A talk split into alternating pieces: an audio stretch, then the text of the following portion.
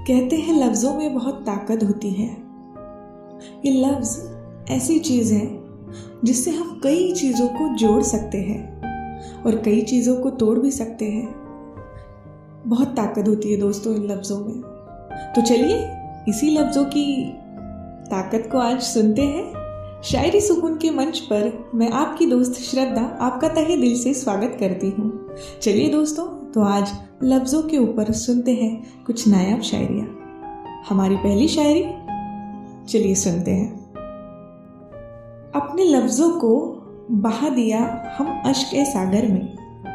अपने लफ्ज़ों को बहा दिए हम अश्क ए सागर में। नमी से उनको इकरार हुआ, नमी से उनको इकरार हुआ, चले गए तनहा छोड़कर हम, चले गए तनहा छोड़कर हमें। हमारी दूसरी शायरी। ध्यान से सुनना अपने लफ्ज को ऐसे संजोया आज उसने। अपने लफ्ज को ऐसे संजोया आज उसने जैसे दिल को बेचिराग करने की साजिश रची हो उसने। वाह, मज़ा आ गया। हमारी तीसरी शायरी।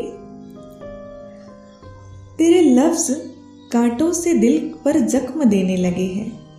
तेरे लफ्ज कांटों से दिल पर जख्म देने लगे हैं। जाने क्यों वो हमारे लिए ना होकर, जाने क्यों वो हमारे लिए ना होकर किसी और के होने का एहसास दिलाने लगे हैं, किसी और के होने का एहसास दिलाने लगे हैं।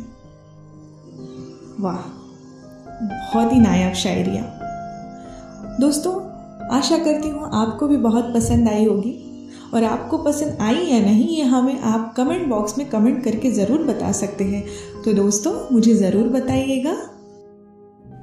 अगली शायरी आने तक के लिए अलविदा, शुक्रिया दोस्तों। अपना ख्याल रखना।